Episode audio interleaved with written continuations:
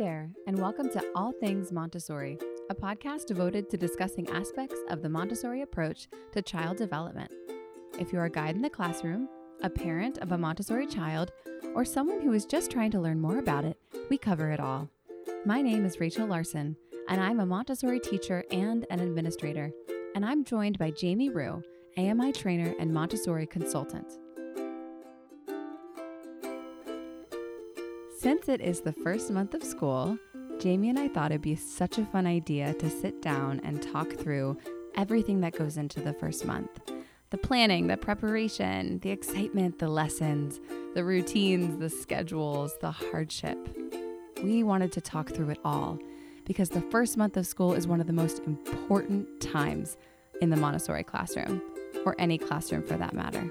So, if you're a teacher right in the thick of this month of September, we hope you gain some insight from this podcast. If you're a parent of a child who is going through their first month of school, this may give you a little bit more background information of all the things that go into it. And so we hope you enjoy this fun episode all about the first month of school. So now we're in the month of September, which you and I both know is the first month of school, typically, which is a very fun, busy, chaotic, crazy time. Exhausting. Exhausting. Yeah, that's another adjective. Um, so, what would you say are the most important things to keep in mind during the first month of your school year? Well, to remember all those adjectives that you used to describe it, it's it's fun and exciting and chaotic and crazy and exhausting and inspiring and and all of that is normal and it's okay to feel all of those things about how the how the class is going at the beginning of the school year. You know, it takes time to build uh, the culture of the classroom. Even if you're headed back to the same classroom you've been in for 15 years, a third of the group is different, right? A 3rd mm-hmm. of the mm-hmm. group is is brand new to your class, and you've got a new culture that has to be, you know, nurtured in the in the environment. So, I I mean, the big thing to keep in mind is you know, you're not going to walk in on day one and have a perfectly normalized three hour work cycle. right. Even my last year of teaching in the classroom with children, I couldn't start the school year with everyone just working all day long perfectly without any guidance or support. We quite often had to have some group activities in the middle of the morning work cycle and and and in the middle of the afternoon or maybe the afternoon was a lot of community building and no real work cycle mm-hmm. those first several weeks of school because it takes time to build up to that stamina of a 3-hour work cycle and they haven't had to do that all summer mostly you know they really haven't they've been in more structured activities or or completely unstructured right. so they need they need time to build that that capacity again yeah, I mean, I, I think it's, I don't know. I, I've seen sort of when children come back, they're excited to be back if they're a returning student, and that'll last like a day or two where they're just so excited to get back out the checkerboard or like, you know, their favorite material in the classroom. But even that doesn't last. Right. Because it's just sort of a honeymoon period. So, yep. Um, I agree with you. What else is important besides community building? So, I mean, be sure that you're getting out all of cosmic education at, from the get go. So you plan to give those great stories within the first six weeks or mm-hmm. four weeks, even even in an upper elementary class. You know, and the fun thing about doing it in an upper L class is that you can you can start to tweak the stories and provide more scientific detail or historical mm-hmm. detail that they haven't heard in the previous several years. Yeah. Um, but those should definitely be there. That framework's important in the first few weeks of school. Also, uh, you need to be getting a general assessment of some basic academic skills. So it's important to have, you know, informally assessed the children's reading ability and informally assess their basic math uh, operations, you know, uh, exchanging that sort of thing, make sure that those are in place. And if they aren't, if you've got children that need some additional support, then you do need to plan for some daily practice on some of those skills. Mhm. You know, daily, 10 minutes or less, super fun. Like, super fun. Like, these things are the coolest thing ever. And the guide has to be doing this.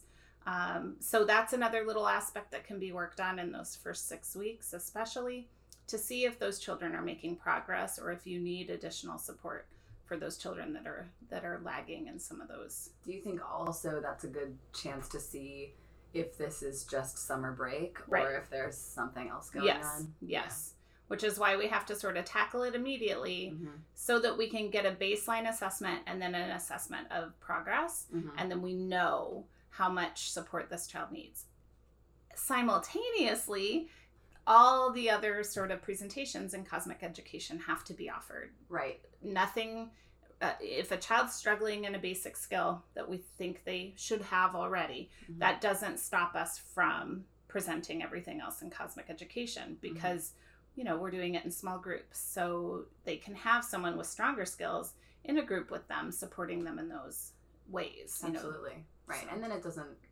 you know, call attention to them or make them feel worse about what's going Mhm. on. Mhm. Um, so when you're speaking, when you're thinking about the lessons you're giving during the first month, like how do you, let's say that you're entering a new classroom uh, where you don't know any of the kids. Um, what's your, being a new teacher stepping into that role, how do you, how would you tailor the lessons for the first month? well i think for the you know t- to begin with um, i don't look at children's records Mhm. from their previous environment or from the previous year until I've gotten to know the children. So I don't actually allow those to guide me when I'm first planning for the year. I don't want to, I, I want to let the child have a new start from whatever has happened in the past. Mhm. And I don't want any prior knowledge to influence my interaction with the child. So I wouldn't use those until I start to see that maybe they would be supportive. Like Sure. maybe, you know, how has this child handled reading in the previous or years or whatever.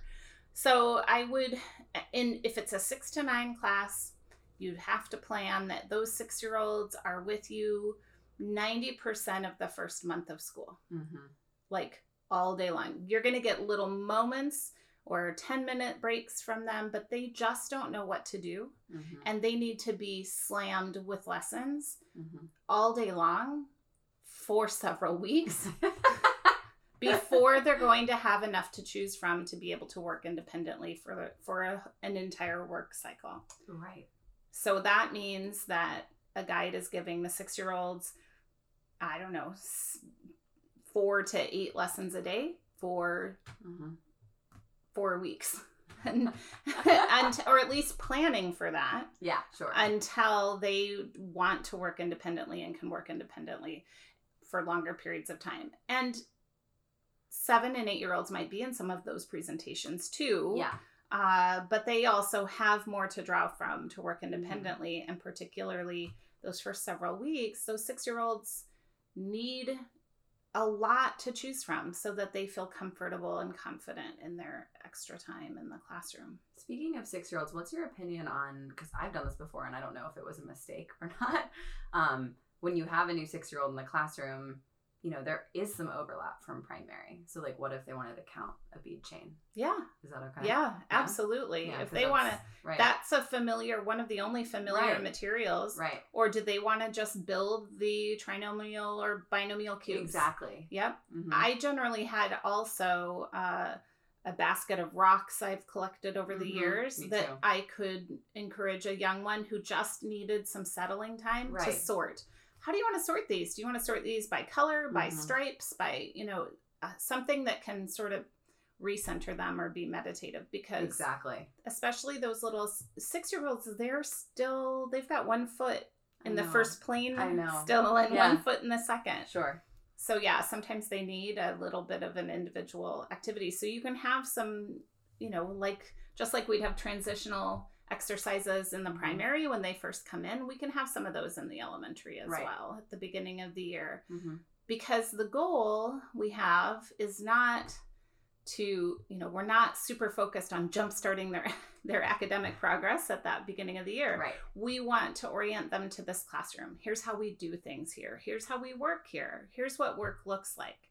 It's really different from primary where the work is contained on a tray and the child knows that they get it all to themselves and they they work with it until they're done and they put it back in the elementary they have to gather things from all over the classroom they Mhm. have to work with peers and they want to but they're not as skilled at that it's a whole different ballgame and they need time and support to you know to learn all of those aspects of working together in the environment They really do. They're all over the place. And they're so cute. And they just, it's like they're just spinning around in a circle, is Mhm. what I think of Mhm. six year olds. because it's because the it, Montessori says and I think it's in to educate the human potential. The chapter first chapter is titled uh, the the child confronted with the cosmic education plan. Mhm. right? Like this is a confrontation. This is a whole rebirth into the second plane of development. This child is confronted Yes. with it all, and that's a lot to take in. So that's where we have to give them uh, support and guidance in navigating the structure of the classroom, the systems in place, and and the working together. So oftentimes in September, you'll feel as a guide like you haven't. Um, like you haven't given that many academic lessons.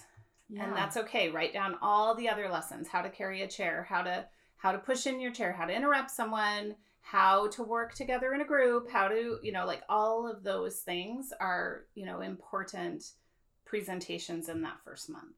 Yeah they i feel like those are almost equally important. I mean obviously academics are important but you know knowing how to be a person in the elementary classroom how to be respectful how to have social skills how to talk to an older child how to talk to a child your age all of those things. Well because it's going to serve them the rest of their time in elementary. And if you don't give it to them i mean obviously all the other children need constant reminders too because they like to forget as well. But yeah i think that's super important. Um i was thinking oh uh another thing about six year olds and then we can move on because six year olds just fascinate me what do you feel about observing a lesson especially when they're six and maybe they're not choosing their own work but they want to watch another work and how can you keep that productive and do you agree with doing that the first month or is that something that comes later well i mean they can always observe yeah other presentations or participate Mhm. if the guide Yeah. is okay with that Uh-huh. you know i mean the wor- what's the worst thing that happens if a child comes to a presentation that they don't that they're not ready for yet. Like what's the worst thing that could happen? Nothing. They have a great time. Like they are confused and they walk away or they i mean you know yeah. there's nothing bad that can happen from a child coming to something they're not ready for except that it helps them recognize they're not totally ready Mhm. and that they have other places they need to work. Uh, so you know observing or participating in lessons is is normal and important. And to be honest these young ones especially well and older ones too we aren't always going to see the work that's going to emerge out of a presentation immediately after it's over right and particularly when they're new to the environment, they don't know what follow up work looks like. yeah And so, if we're wanting to see it, we have to participate in the follow up. It has to happen as part of the presentation. So, we have to guide that. We have to sit with the child until they're started on the follow up work or even finished or call it call it good. or do it with them or like Mhm. like for example like making a booklet when you say let's make a booklet like actually doing it Yep. with them Yep. yeah this took me a few months to learn because i just thought follow-up work would just happen Oh, good. well in your album it says and the children will choose Right. follow-up work right. they'll work beautifully that's a joke it does happen eventually It, does really happen does. It eventually. really the does. culture, but that it takes time to build that culture. Yeah. And there's not going to be follow up from every presentation. That's another really good point because sometimes I feel like you can go into a lesson already thinking about, okay, what are the kids going to do with this? And that's not the point. You know, the point, some of it, yes, you do want them to continue and work with it, you know, and if maybe they don't work with it the first time, you just have to represent and then they'll get it the next time. But I used to, I would get in a mindset of, you know, what's the product going to be? Yeah. And that's not a good, No, it isn't. yeah. Because again, if we're starting like starting a new class and I don't look at the records ahead of time, I'm just going to start thinking about what would be fascinating for children in these different areas. What have I seen in the brief amount of time I've been with them that shows me where their interests lie? And then but also what what can I make interesting to to every child? Mhm. You know, I can tell I can do a fundamental needs chart presentation that's interesting to every child, whether you're 6 or you're 12, right? Mhm. Uh, that that usually can stimulate a lot of interest in work and if they are going to make their own chart or something afterwards that might keep them busy for a few minutes and you can give another lesson to Right. somebody else you know especially at the beginning of the year Yeah. i'm always looking for um, presentations that have exciting follow-up opportunities Mhm. that would keep them engaged for five or ten minutes particularly the new ones that need a lot of guidance so dissecting a flower and labeling its parts That's a great one. right? That usually is exciting I for always children. found all the botany things was just fantastic in the Yeah. beginning of the school year. Well, the weather's still okay. I mean, I don't know where everybody is in the world teaching, but in Virginia, it's fine. And mostly it's like, you know, coming off of summer, it's temperate. Um, so anything that involved in nature walk was always just awesome. Yep. And we have to remember that Montessori asks us to sow seeds all the way through the elementary experience. Mhm. And that means when if you've ever gone out and sown seeds, you throw them in the dirt yeah. and you put a little bit of dirt on top of it and you nurture the environment around it. Mm-hmm. So everything that we're doing with the children that starts in September is not we're not like digging up the seeds to see how they're growing or forcing the seeds to prove to us that they're growing or have a final product, right? like we're not doing that. yeah. What we need to do is sow the seeds. And this is a it's a almost like a paradox to a certain extent at the beginning of the year in particular. Okay, so we're sowing seeds, we're not worried about them growing. But if there are lagging academic and social skills, then we're working daily on those Mhm. To check for progress. And I think it's important to remember that it's for the academic skills. So a child that's not reading or a child that's not writing or a child that's not able to do, you know, basic counting or math operations, you know, we need to work on those daily to support those skills and see that progress is happening. We also do need to do that for social skills. So, a child that doesn't know how to have a conversation to collaborate with another child, a child that um, gets explosive when Mhm. they're frustrated with someone, those are also lagging skills that we have to support on a daily basis from the get go. Mhm. So while we're not, those we're going to be measuring a little bit for progress to make sure that we don't need external assistance for a particular child. But then the general sort of approach of cosmic education is to sow these seeds and and nurture the environment in which they've been planted until they grow. And that might be that they grow a year from now or a week from now or 3 years from now Mhm. and that's the patience too because the uh, learning rarely happens in a lesson it happens when the children are working independently or it happens six months later have you ever had that experience where Yeah. you sort of take something in and you don't fully understand it and you're lying in bed or you're in the shower you're i mean like suddenly it clicks Absolutely. Yeah. Yep And I've also seen it in the classroom too. I've seen where I've given a presentation and weeks will go by and then I see it out again and then Mhm. I see them working on it and then I see okay they're ready for the next step. yep Yeah. And that's- and that's from that observation mm-hmm. as well. And Mhm. so, in the first month of school, as busy and overwhelming as it can be at times, we still have to carve out that time for observation, formal observation of the children. Like, who's who's who's doing what and who are they working with and how Yeah. are they working and if we don't take 10 at least 10 minutes a day to really you know dig into that Mm-hmm. uh, we're not going to have the data that will support us in you know guiding the child further Absolutely. Uh, what else do you think is important to keep in mind? So we've covered academics and community building. Um, I mean, anything in regards to parent relationships? i was just gonna say like then there's that aspect of it right we need to Mhm. we need to focus on on parents and supporting parents so we need to um we need to build relationships with them. There should be parent events in the first month of school, both social, simply Uh-huh. social, as well as, you know, maybe informative in some way. Uh, and, you know, uh, the guide should reach out and really interact with every parent in that first month, you know, on a personal level. And especially at the beginning of the year, parents need to be reassured about this decision they've made. You know, unfortunately, Montessori education is still sort of alternative and Right. strange, and they need reassurance that they're doing the right thing. And the relationship with the teacher is critical to that.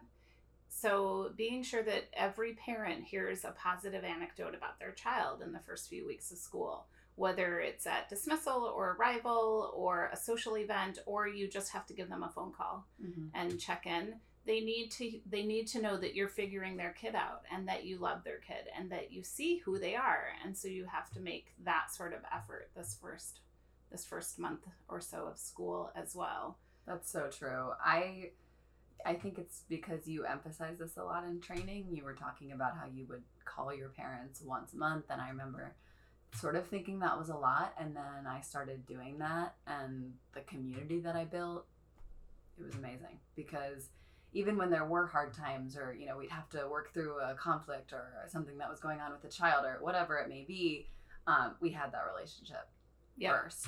Yep. and that's what mattered because they trusted me they respected me and also i was kind to them and they were kind to me. That goes a long way yeah. I think. Huge. And parents if they don't i found i think if they don't have that communication from you they're just going to sit there and wonder and worry and freak out or Yeah. just make up things you know or they're going to listen to what their child's saying or and then sort of misinterpret a million things that could be happening but if you just pick up the phone and call them or like you said i mean even car line just sharing something it can Yeah. be anything parents just want to know Yep. Yep.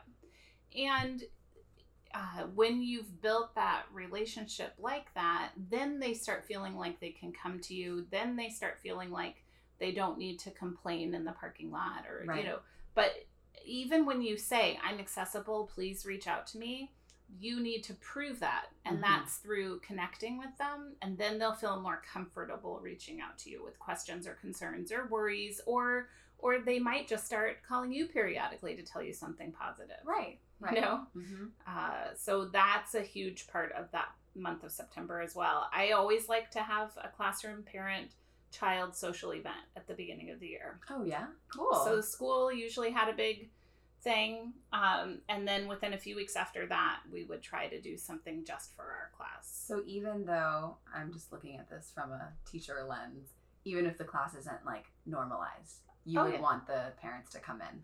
Or we do an evening potluck Gotcha. So more Yeah. like a social thing with all the Yeah. community. Okay. Yep. just to get to know Mhm. each other and see each other. I So that. I usually had, uh, you know, four or five social events through the year with parents, Mhm. um, depending on the community. Sometimes we rented a space or a, you know, a picnic area, but uh, also I had uh, families that were happy to to host, and we'd have a potluck or something like that. And it is a powerful way for the parent community to build. So I I do highly encourage that. So this makes September really exhausting. Yes.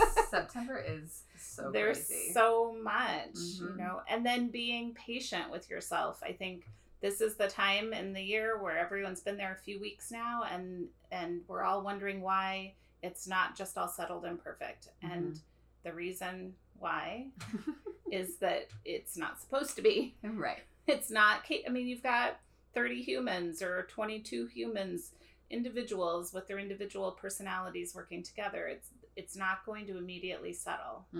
No. And Montessori, in her work with children, she didn't come in on day one and say, How am I going to make this normalized? That's not the way she approached it. She went in and she, on day one, and said, What do these children need? Mm. That was her goal. It was not a normalized classroom. Normalized emerged from her watching and responding to their needs. So we have to keep that in mind. We tend to think, how can I get this classroom settled and working? No.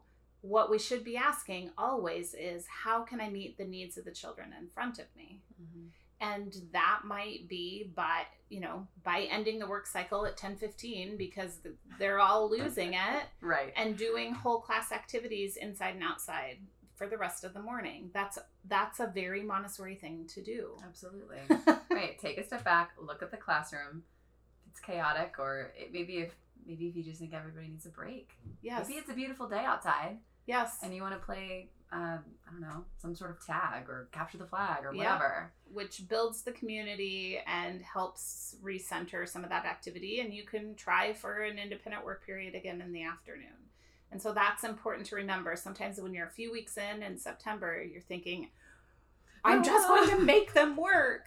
Right. Well, sometimes that that means pulling them away and playing a game or singing a song or Mhm. doing some community service. Let's go pick up trash in the in the neighborhood. Let's do, you know, like any number of things that can be productive and supportive of their self-construction, but not an actual work period. right. Well, the thing about that is though, all those things are work. Yes. And I think as a guide in the classroom, I did this too. Yeah, you get so focused on, oh, like they're not doing the follow up work or whatever, blah, blah, blah. Um, but that is not the only form of work. And if they're concentrating, if they're working together, if they're showing signs of, you know, collaboration and respect, that's progress. And Yeah. it's productive. yeah, absolutely. And it helps them feel safe in their community. And children who feel safe and connected to the people around them and their work community are going to feel safe enough to risk and, and work. Mhm. But if they don't feel safe and connected, they're not going to take really exciting academic risks. And that's what we want them to be doing. Yeah, so the children, we want them to feel more comfortable with, you know, doing all those academic, you know, taking those risks, feeling more comfortable. But, you know, what I always thought was something that I didn't really expect was, you know, getting the lunch routine perfect or like, how am I going to handle dismissals for car line? Those Right. are the most detail oriented aspects, I feel like, of the classroom, actually. Like, it makes lessons seem Easy. so easy. Yeah. So, can you speak a little bit about that? Like how those sorts of routines are really important and they're essential. You have to build systems to for the class to function and work Mhm. together, and or you'll never have a work cycle that's sustainable. Uh, and those things take time. So from the very get go, the first time you take the group outside, you have to have a system in place for how that's going to happen. Does everyone change their shoes all at once? Is do you have room for that? Do they? yeah. you know, d- I we went across the street to a park, so we had to all go at the same time because we had to cross the street and have the right number of adults. I mean, all of those kinds of systems you have to consider, and they take double or triple the amount of time that they will take once everyone gets the system. Mm-hmm. Which is great because in September they're not sustaining a work period often enough, so it's totally fine that lunch takes two hours. To, lunch Right. and recess take two hours Right. instead of Right. the hour and a half or an hour and 15 minutes or whatever you have scheduled Mhm. for it it's going to take longer right now and that's okay because that's going to then build so that you know come december and january you're everything's running like clockwork but take the time now and be consistent so this is the time of year to never be inconsistent with the children to be really on top of all the systems and all the sort of expectations for behavior even if it means interrupting a lesson. Yeah. So, what would you say? I found this to be really hard too. Um, not uh, not in some areas, but you know, these children are going to try to push the limits, and Mhm. not necessarily in bad ways. Sometimes they're Right. just not going to do the process the right way. This could be something with like a supply shelf issue, or it could be anything, and maybe they just forgot. It's so easy for yourself. I feel like to forget too. Like, oh well, that only happened one time. But like Right. then that one time turns into five times, and then somebody else is doing it, and then it's just a whole Right. thing. Right. You have to intervene because that's exactly what'll happen Mhm. until the community is strongly set and everyone knows all the systems. That if you let one child go on a certain system, it will snowball, right? It- so you do just have to you do just have to be aware and, and interrupt a presentation even and that's going to Mhm. happen a lot at the beginning of the year this time of the year the adult is rarely going to give an uninterrupted presentation That's so true. and that's okay because it shouldn't be the assistant managing the behavior. The behavior stuff is as important as the academics, therefore, the guide needs to be doing it. hmm Uh, so you can't say that all that I do as a guide is the academics and the assistant handles classroom management because Yeah, who's doesn't work. trained? Who's Right. trained in this classroom? right. right. and who's building the system and the culture of the classroom? The guide. And so the guide has to be involved in all of that. And it's also not fair to your assistant. Your No. assistant cannot be a police officer because No. then the children are going to resent your assistant, and then Yeah. that's not fair for that person. yeah. And then what are you, just the fun, loosey goosey person? That doesn't make sense. No. because then they won't respect you in a way. no. it goes yeah, it goes both ways. Yeah, that's really interesting. What do you think is the hardest process to establish? My, I think my, I think lunch was the Lunch, hardest. yeah. it's Lunch because there's so many transitions. There's the transition from the end of the work period Mhm. to setting up for lunch, to then eating lunch, to then cleaning up from lunch, to then recess is usually how it goes. Or recess is first, but whatever the case, this is a an hour if you can get it down to an hour yeah, of I don't know, five transitions within one hour time period, Yeah. and that's a lot. Um, yeah, so it's going to take two hours at the beginning of the year. That's why in September, because the weather's generally nice, I usually did a picnic lunch outside so that Mhm. we didn't have to worry about setting up the lunch system since we were setting up so many other systems. Here's how you write in your work journal, here's how you keep track of your work. Here's how you come to the rug for a, a song. Here's, I mean, all, All you know, all of the Sure. systems. Here's how we walk across the street. Here's how we. So I usually tried to save lunch until later. Did like you after- find that they had an easier time with it later on? Yeah, or I don't know if, if they did, but I certainly did. That, that, like I had more patience that makes for sense. the lunch system. So Yeah. even if the weather was crummy, uh, we'd sit in a circle on the rug and eat a picnic lunch inside Oh, where fun. they'd eat out of their Mhm. lunch boxes. Because I had a pretty elaborate lunch system. We ate off we had placemats and napkins and plates and Yeah. glasses and all of that. So that just takes a lot and I just didn't want to focus on that at the beginning of the year. So I usually started the year with picnic that's lunches. good for community building Yes, too. because you're all together. We sit in a circle outside or we sit in a circle inside, but we're all eating together. Mhm.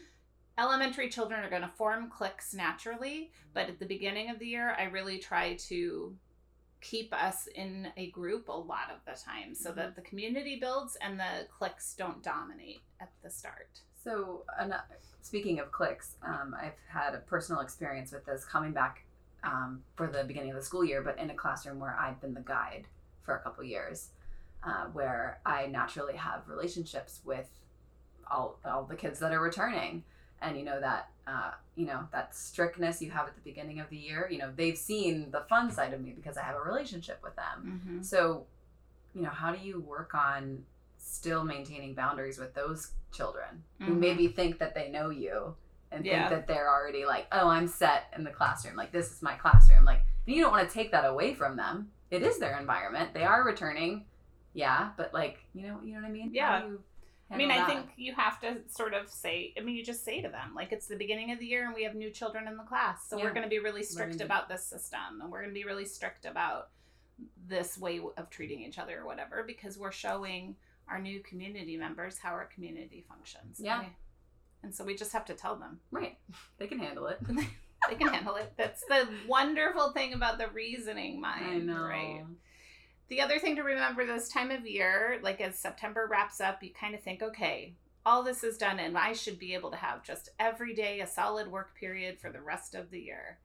And that's not going to always happen either. So mm-hmm. feel comfortable. Always have in your bag of tricks a list of group activities or fun things that could happen if it looks like the group needs a break. It looks like the group needs to get together and do something fun together. And you can do that as a whole class or maybe you just take half the class that that needs to, you know, do a group activity but the other half is really happy working independently. Mhm. Um, and I think that's that's part of an uninterrupted work period, you know. Yeah. It, it's when the guide sees that the children need some support, we're not it's not like we're interrupting them. We're helping them Yeah. get focused or Mhm. settled again. Absolutely. And that's okay. Yeah, and you're so right. It's not all just going to magically come together at the end of September. You know, I've always kind of looked at it like a roller coaster. Like you're going to have a month or maybe a couple of weeks where it just feels awesome, but then there's always these one-off days that you're going to think, "What? Do, Mhm. have you been listening this whole year?" Right. But I think it's really important not to guilt yourself, not to go down that, "Oh, well, I should do this. I should do this," or just making yourself feel bad because you're not It's not your fault. and it's not personal. No. So it's easy to do some self blame in those situations, but Mhm. instead step back and say, instead of self blame, say, okay, what can I control here? Like, what can I do? What do I see this going on? This room is falling apart.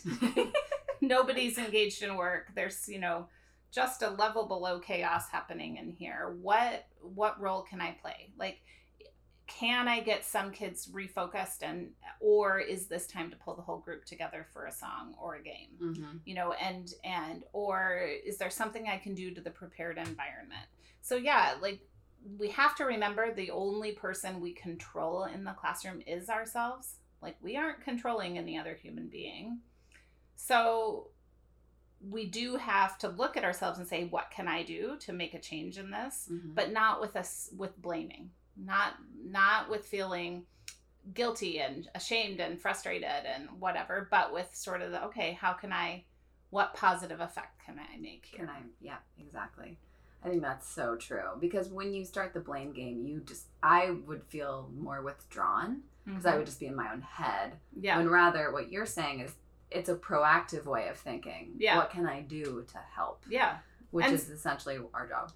and sometimes we can't do anything yeah. like sometimes we're just gonna look and say this might be a slightly chaotic morning like okay Yeah. no one's being injured Look at the positives, right? Yeah. there's no blood or vomit in the classroom like that's that's okay It's good. it's okay uh, when you're seven to have an unproductive morning. It's okay when Especially the first month of school. yes, and it's okay when you're 47 to have an unproductive morning. Very true. Very true. Gotta cut them. It's like you have to cut the children a break, but also yourself a break at Yeah. the same time. Yeah. While still maintaining that consistency and strictness. Just because maybe you go out for a group game, that's not saying you're not being a strict and good guide. Right. You're just identifying the needs. And responding to them. Mhm. And a big support in that, especially this well, all year long, but especially early in the year, is is reaching out to colleagues and mentors. So Mhm. part of the reason, the main reason I was able to do the things I did in my classroom was that I had a strong mentor next door who I who had the upper L class who I could go to when I needed support or guidance or felt like I wasn't doing anything right Mhm. uh, and to inspire me. And so I think that's the that's also if you don't have somebody on campus, reach out to your trainer, reach out to your uh, the people you trained with, you know, like Mhm. reach out and get some support. Reach out on EAA Talk. Yeah, that's Um, great. There's so many Facebook groups. Like I didn't have a mentor in house um, that was teaching in a classroom. However, I had an amazing administrator that I, I mean, it was kind of our joke that I basically lived in her office my first year because she was right down the hall. And the amount of times I would just go in there and sit down. Sometimes we would talk. Sometimes I would cry. Some, but she was always just there to listen and help. I called you. You know, and also talk to your friends who aren't Montessorians. Sometimes that's nice. Yeah, yeah, yeah. Just just get away from it is Yeah. also good. yeah. Um, but yeah, trainee friends, there's so many outlets out there. Um, really important not to alienate yourself. Yeah, and to feel so isolated because this is isolating work Mhm. because you're and you're giving so much of your energy all day long. So, you know, remember to do that self-care every evening. Make sure that you're you're keeping yourself positive and be open to the possibilities. I was just talking with my husband the other day about my first year of teaching and the really diverse skill range I had of children uh, in that first group of I think I had eight first years. Uh, and I had one, like, you know, I'm sure he would, I don't know what his actual IQ or anything was, but he's really brilliant and nothing was interesting to him. Literally nothing Ugh. that I gave him because he knew everything and he, Mhm. and he basically only loved chess. So he told me, well, you know, I all I care about is trebuchets. I really and I said, fine, let's let's build one. So here I am with a six year old, my first year of teaching, doing nothing from my albums. I mean, I presented stuff to him, but he thought it was all boring. right. And so we're figuring out how to build a trebuchet out of Wow. I don't know what we made it, popsicle sticks or we used some sort of maybe it was balsa wood something. Anyway we built a trebuchet. And of course if you don't know the difference between a catapult and a trebuchet. I don't. So please, right? i didn't know until i this child helped me understand because a catapult a, a trebuchet uses a counterweight and so that's how so it does a Oh. whole arc of the release whereas uh catapults using the resistance to cause the Oh yeah, the yeah cool. right So cool. but that's also the kind of thing to be thinking about i this work started in the end of september i remember because he Mhm. was he basically was telling me he was bored every day right, so you're just like, okay, so what do I do with you? yeah, Yeah. so he built a trebuchet That's awesome. those are the kinds of things we have to keep in mind too. We've got Mhm. our albums that contain a lot of really good keys to get the children started. And of course, we want to do those, but then we also want to respond to their interests. Yeah, So, you know, build a trebuchet yeah. I with mean, a six year old. right. Yeah, and, and keep notes of those things too, because you never know when that's going to arise again. Right. You know, I I've given a lot of lessons that I've just kind of made up either on the fly or identified something in a child and just tried it out, and then I just made a note of it. yeah. because it worked. Yeah, Why it not? works and you could use it again. Like Yeah. the keys Montessori and the seeds she gave us to offer the children Mhm. are a really good start, Mhm. but they're not the only thing we need to be doing, right? Because And- you might have a child like that who it's Yeah. not serving. or you have children who are really struggling with academic skills you can't just only do that No. you have to find their interests right so Mhm. if they're struggling with math but they're super into music like let's okay well let's take a look at some beats like let's tell me how fast this beat is how many let's count the number of beats in a minute how would that look if we doubled it like go ahead and pull out GarageBand. I can bring math into a lot of other math stuff. is in music and it's in pretty much everything. right. Which is great. so we can focus on those skills but we should uh, we also have to be like excited and inspiring to the children as well so that they build a relationship and want to work on this we're not going to get them going in an area if we haven't built a collaborative relationship with them So true. So what's your like number one piece of advice for September? Or beginning of the school year. It's not just September. uh, well make sure you're getting enough rest Okay. Mm-hmm. and that you're not overburdening yourself outside of the school day because as we've talked about there's so many things that you have to do with the children and the parents and everything else and make sure that the children are having fun they should come home every day joyful and happy and it's our job as guides to make sure that that happens so there's you have to have a positive interaction with every child every day where you're building relationship you're being authentic with them and connecting with them and making sure that they have fun at school every single day that's our job Mm-hmm. It's so simple, but that's true. I remember you saying they need to be going home smiling, whatever it Mhm. takes. mm-hmm. Mm-hmm. Like, okay. right Like do art in the afternoon. Do something fun in the Right. afternoon right before they go home. Yep. Or something. I mean, not that their whole day is not smiling, you know. Right. That's ideal. But if you're feeling like they're not, like Yeah. if you feel like you haven't reached a child or a group or the whole class in a given day, Mhm. or you've been spending the whole day reminding them of systems over and over again because they're not remembering, and you then do something really fun at the end of the day to remember that this is a fun place and we love being here and we love working together. That's a that's a key. And if you as a guide are feeling like it's not fun at the end of the day, then you've got to figure out for the next day what's going to be fun for you. Yeah. Because if you're just grudgingly going through presentations, That's not fun for anybody. Nope. So it doesn't you you really need to find the joy yourself and only give the lessons that give you joy for a little while. That's Yeah. fine. It is fun. I did that with music my first year because I'm a musician. So, one music, the music album. I mean, it's easy. I don't really have to. Pre- I didn't have to prepare those lessons because I knew it in my bones because I've been doing it forever.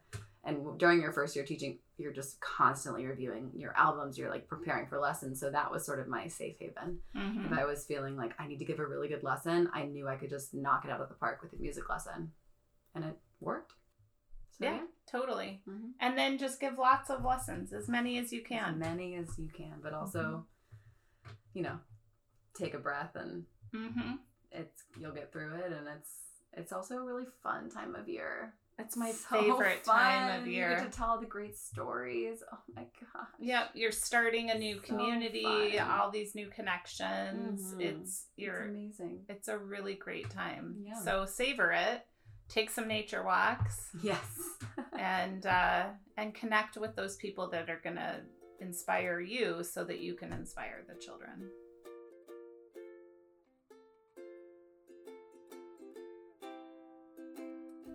Thanks for listening. If you have any questions or comments, please email us at allthingsmontessoripod at gmail.com. You can follow us on Instagram at, at allthingsmontessori. Jamie and I are dedicated to continuing the conversation, and we hope you tune in next time for more discussion.